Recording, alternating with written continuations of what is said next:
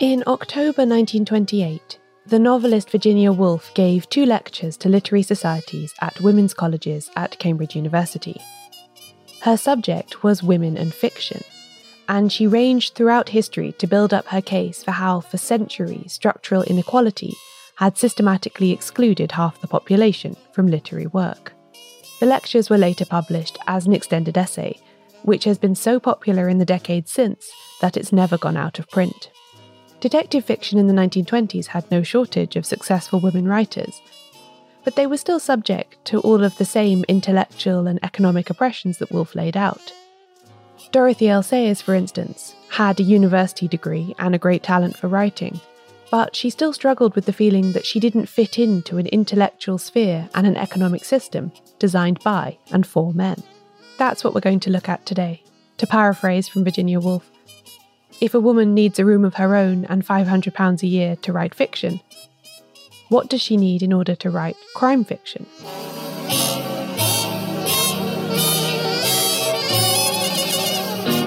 Welcome to She Done It. I'm Caroline Crampton.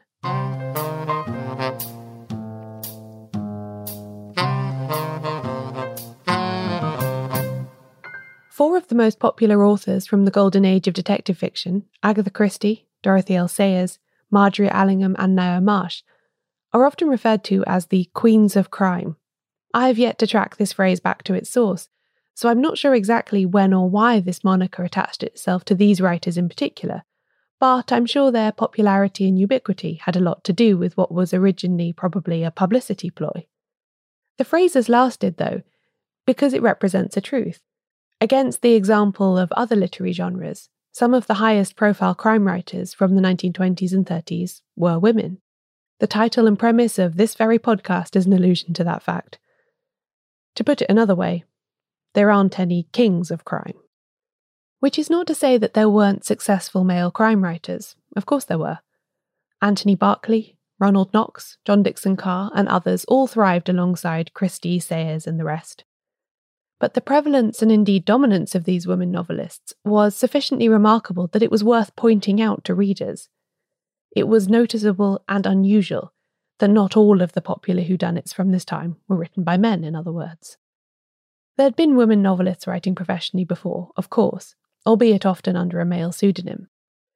But the public success of so many women working in one genre, as can be seen in Golden Age detective fiction, was unprecedented and the fact that it happened at all had a lot to do with a series of rapid societal changes in the 1910s and 20s. The universities were opening up to women and allowing them for the first time to take degrees, at least at Oxford. Cambridge didn't for many years after that, I think till 1948. But there was a sense that possibilities were expanding, the suffrage movement was growing. And I think women like Dorothy Sayers, who'd graduated from university and were looking to live an independent kind of life, very different perhaps from lives that their mothers would have led were looking to find places where they could set up home, not just in a family home, but living by themselves or with friends and dedicating their lives to their work. This is Francesca Wade, the author of Square Haunting Five Women, Freedom, and London Between the Wars. She spent years researching this moment of opening up that occurred in the period between the First and Second World Wars, when, at least for a certain class of women, there were suddenly more options beyond the traditional paths of wife and mother. Many different factors had coincided to make this change possible.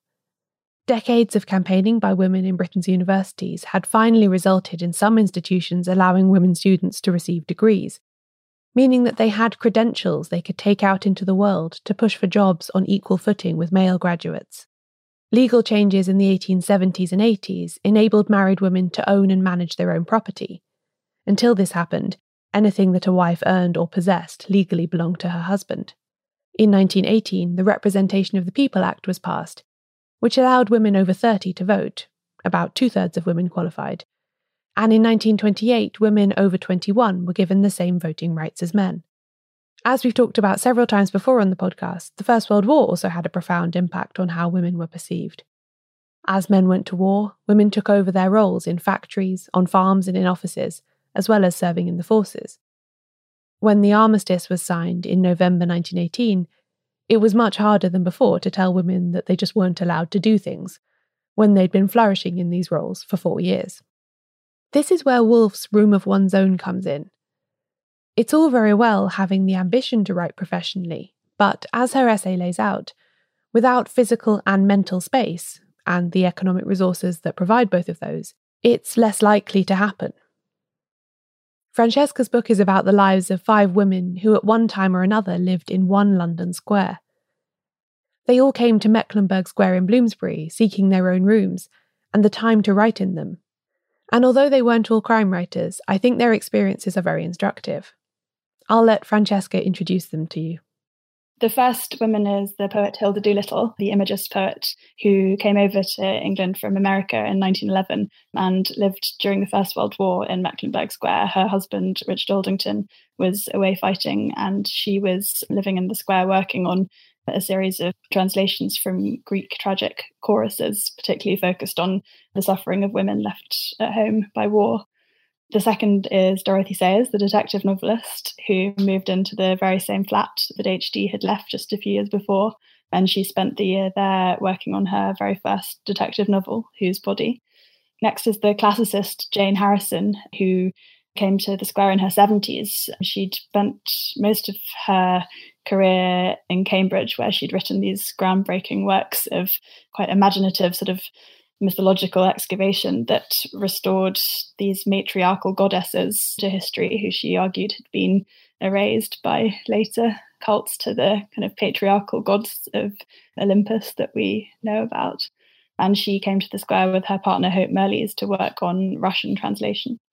The fourth is the medieval historian Eileen Power, who was an amazing scholar and pacifist and internationalist, and she taught economic history at the London School of economics and was known for her radio broadcasts of world history to school children and for the kind of parties that she hosted in her kitchen.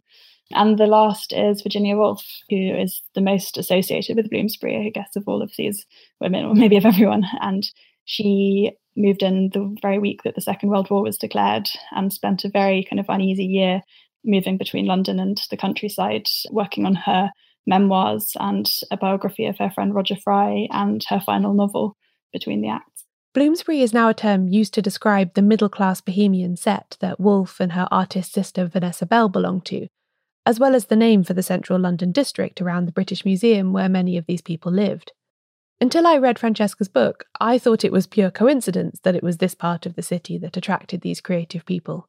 But it turns out Mecklenburgh Square and a few others around it were ideally suited to women in search of rooms of their own, thanks to a quirk of architecture and property development. Bloomsbury has a really interesting architectural history. It was laid out um, or developed over the course of the 19th century on land belonging to the Duke of Bedford, who initially wanted to create a kind of upper middle class suburb with grand mansions for middle class families. But by the time these squares were ready to live in, most families who could have afforded to live there actually wanted to live in West London, where the area was much more fashionable. So Bloomsbury ended up in this strange um, situation of having these sort of huge houses which no one wanted to buy or live in. So they ended up being generally divided up into flats and this happened after you know quite a lot of debate in Mecklenburgh and Brunswick Square. Because the grand houses were divided up into flats or even individual rooms, they were affordable for women who needed somewhere to be alone with their ideas. The Stevens sisters, Virginia Woolf and Vanessa Bell, as they were after they married, first moved to Bloomsbury from Kensington when their father died in 1904. By the time the First World War ended, the area was already associated with literary and artistic endeavour. Bloomsbury, of course, had a very literary reputation already because it was the um, the neighbourhood of the British Museum, which was the library open for everyone to come and read in um, free of charge, and there were universities around. So it was a a place where, in particular, women who had kind of literary or intellectual aspirations could congregate. In the immediate aftermath of her graduation from Oxford in 1920, Dorothy L. Sayers felt the pull of literary London acutely. She was one of the first women to receive a proper degree from the university, but even in that moment of triumph and progress, there was uncertainty. What could a female graduate do in the real world? Even among the five women profiled in Francesca's book, there weren't many optimistic role models for the likes of Sayers. And I think they were establishing ways that that they could have it for themselves and and that other women could could have it in the future. I mean, Jane Harrison is an amazing example, I think, of she's a generation older than the other women in this book. And she, after she left, she was one of the first women to study at Cambridge. Um, and after she left, she found it very difficult to find a job because she was excluded from the kind of professorships at universities simply for, for being a woman. And her career is a really amazing example of, of a woman reshaping the way that she works and the work that she does in order to carve out a new image of what a, a woman scholar could look like. The option for Sayers' generation seemed quite limited teach or marry. Neither appealed to her, and she was determined to forge a different path as a writer. She wrote to her parents that, more than ever, I realised the paramount necessity of always being on the spot. I feel as if I hardly dared leave London for a second. In December 1920, she moved into number 44 Mecklenburgh Square, the very room, in fact, that the poet Hilda Doolittle had vacated in 1918. They all lived in, in different circumstances there. I mean, when Sayers moved in, the house number 44 that she moved into was, was one of the boarding houses. So she writes a lot about the landlady, who was clearly quite an eccentric figure who lived in the house and rented out the rooms and you know, took an interest in the lives of her tenants. And she says that she thinks that the landlady particularly sort of enjoyed having slightly kind of bohemian people around. HD writes about the suffragettes who lived upstairs and who could always be heard sort of burning their toast. And I think Sayers enjoyed that sense of kind of rubbing along and you know having to get on with her neighbours and and you know doing her laundry and doing her cooking and you know living a life that you know to her was one of independence. Sayers described the room as having three great windows she could not afford to curtain, a fireplace, a gas ring, and no electric light. She wrote at the time that all I want is to be left alone, and I can't think why people won't leave me. Despite her reluctance to become a full time teacher, the necessity of earning a living led her to accept a temporary post at a school in Clapham, South London, and she did some freelance translation work as well. In January 1921, she was visited by the idea for a detective story in which a corpse is found dead in a bath wearing pince nez. The room was working its magic already. And there'll be more on that after the break.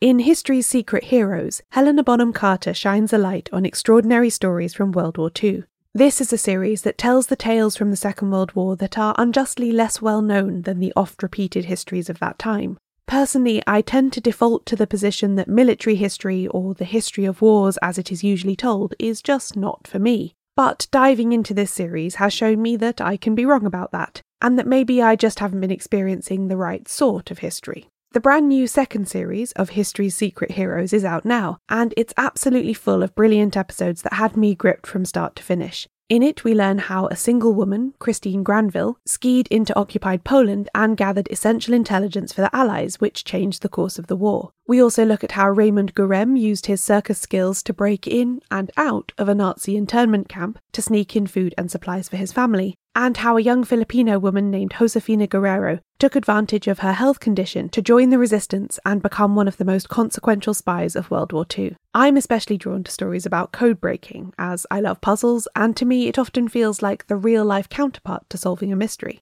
I loved the episode called The Unbreakable Navajo Code, about a group of Native American soldiers who devised a code for the Allies' use. And I also really enjoyed the one about Emily Anderson, an Irish cryptanalyst who worked both at Bletchley Park in the UK and then in Cairo to decrypt vital intelligence. Helena Bonham Carter voices all of these episodes in a way that makes you feel like they're just being whispered directly into your ear by someone who really knows how to tell a dramatic tale to full effect. There are experts interviewed, but also friends, family members, and witnesses, so each story feels personal and intimate as well as historically significant.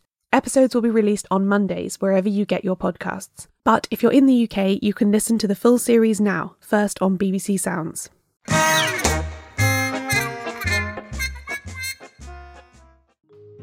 In 1921, Dorothy L. Sayers was a figure imagined by Woolf in her essay, an unknown girl writing her first novel in a bed sitting room. She was getting by on her teaching and freelance income, but she wanted more. And commercially successful detective fiction is the way she was going to get it. In looking at the letters that she wrote to her parents and to her friends at that time, she's so determined that she wants to do something different. And she's so kind of single minded and in her insistence that she will do whatever it takes to finish her novel. Although Bloomsbury today is a very expensive and sought after neighbourhood, at the time when Sayers lived there, it was not fashionable and not particularly expensive.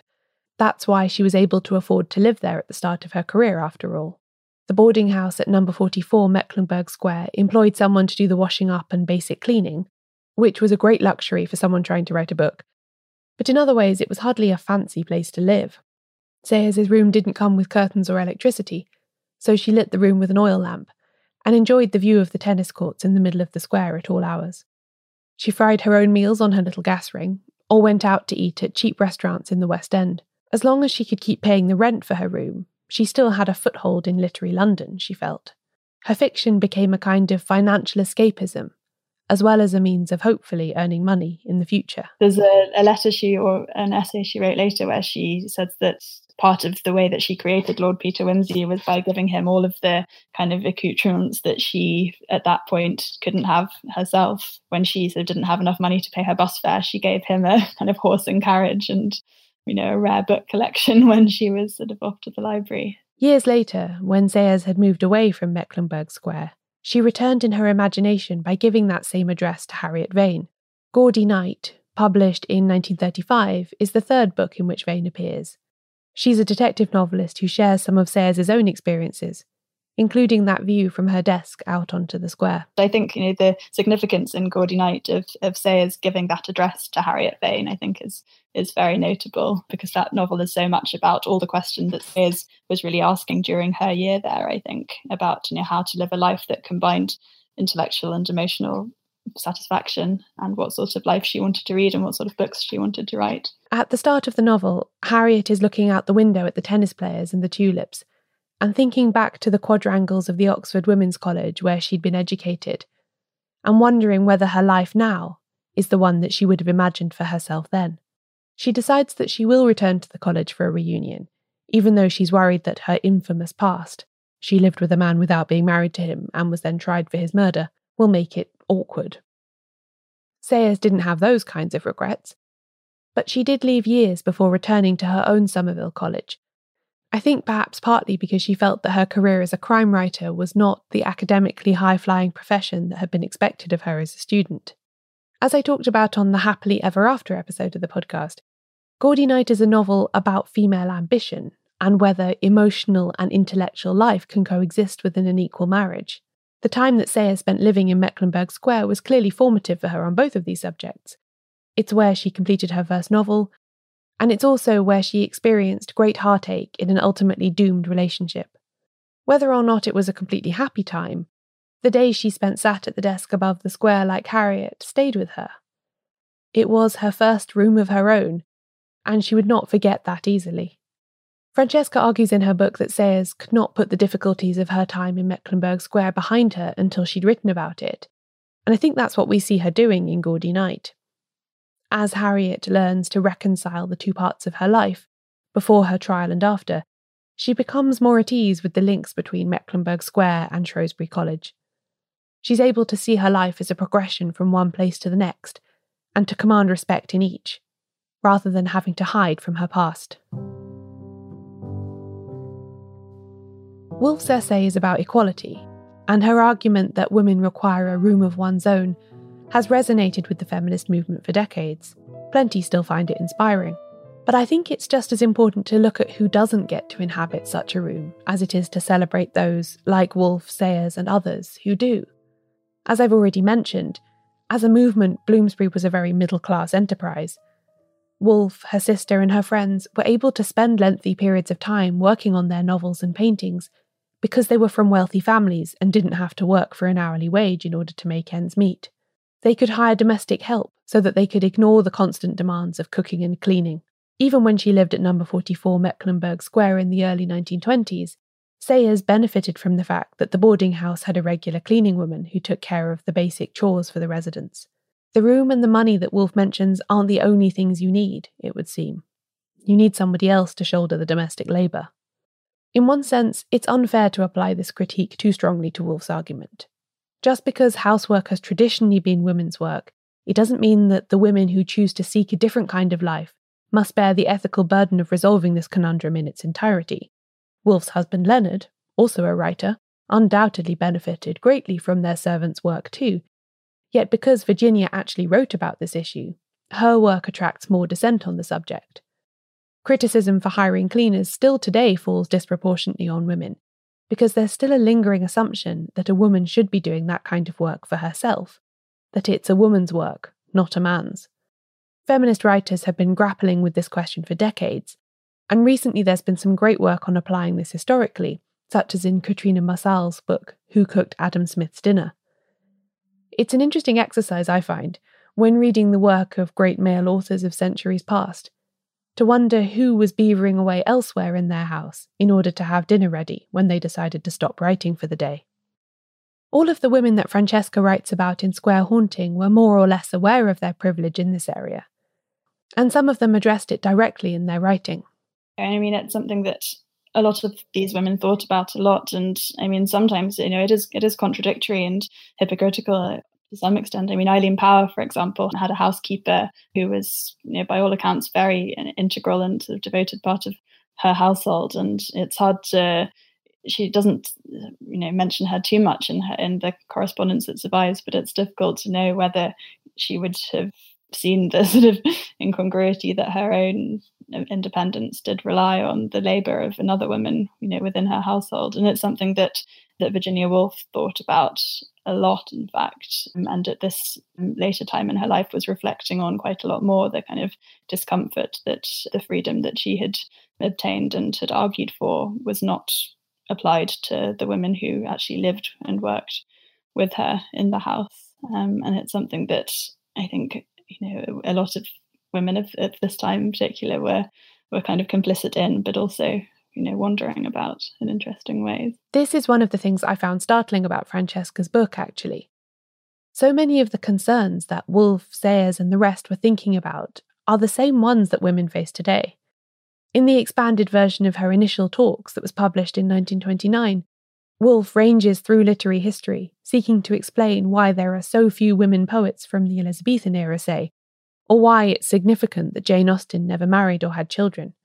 As she says to the women students she was addressing, the thwarted literary spirit of Shakespeare's sister, quote, lives in you and me, and in many other women who are not here tonight, for they are washing up the dishes and putting the children to bed.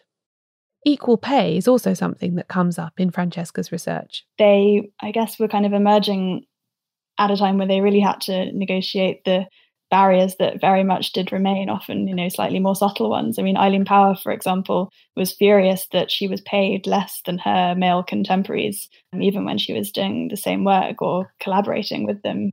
She writes um, amusingly about how how often she would you know, turn up at, at dinners in her honor, and the men would as- assume that she was, you know, someone's wife rather than the professor of economic history that they had all come to celebrate. She was very alert to that sort of disparity um, and kind of enjoyed and sort of relished defying people's expectations whilst also being very keenly aware of the you know prejudice that she was having to constantly fight. And what women were allowed to wear if they were to be considered serious. Eileen Power also loved clothes and fashion, and um, you know, she didn't think that if you wanted to be taken seriously as a woman intellectual, you should look as a sort of, you know, dowdy blue stocking that was itself the stereotype that was the kind of allowable image of a woman intellectual. Um, she, you know, she didn't think there was any incongruity in in loving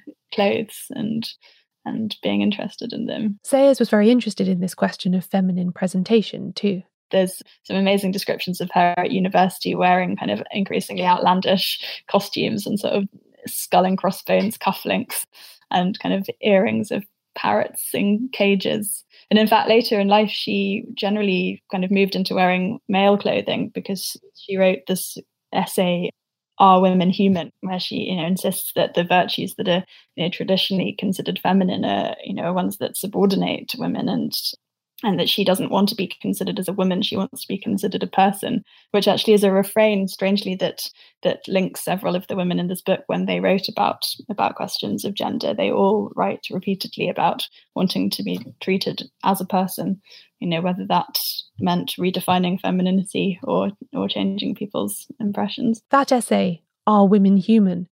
began as an address that sayers gave to a women's society in 1938 in it, she argues for true equality, in which she is not a woman writer, but just a writer. Among detective novelists, at least, I think she achieved this. Perhaps because of the ubiquity of female authors in the genre, there's no sense today that there is women's golden age detective fiction, as distinct from men's, not least because many of the best selling and most influential books were written by women anyway the power imbalances that are present in other areas of literary endeavour are absent. It isn't just an analysis of class and labour that is largely missing in Woolf's The Room of One's Own. The black American writer Alice Walker, in the title essay of her 1982 collection, In Search of Our Mother's Gardens, applies Woolf's historical analysis of female creativity to racial oppression. Walker writes what did it mean for a black woman to be an artist in our grandmother's day, in our great grandmother's day? It's a question with an answer cruel enough to stop the blood.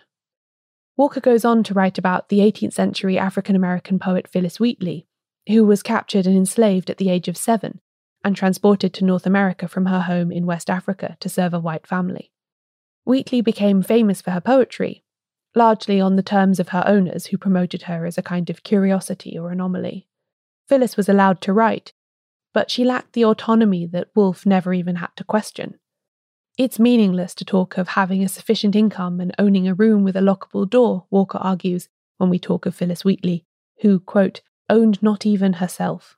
What matters about Wheatley, the essay goes on, is not the poetry herself, which was written in the colonised context that she inhabited, but the notion of black women's creativity that she kept alive through her writing.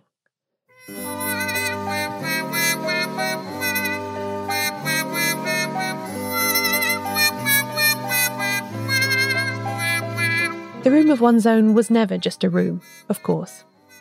The slightly dowdy little flats in Bloomsbury that Sayers and countless others occupied in the years when they were still affordable for struggling writers were not inherently creative spaces in and of themselves.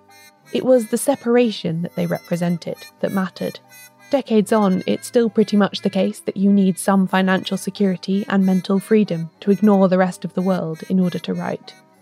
The only difference is that now I think we're talking more about who has access to these things and who doesn't, and why that might be. Crime writing is no exception to this. As Woolf asked then, who gets to have the habit of freedom and the courage to write exactly what they think matters?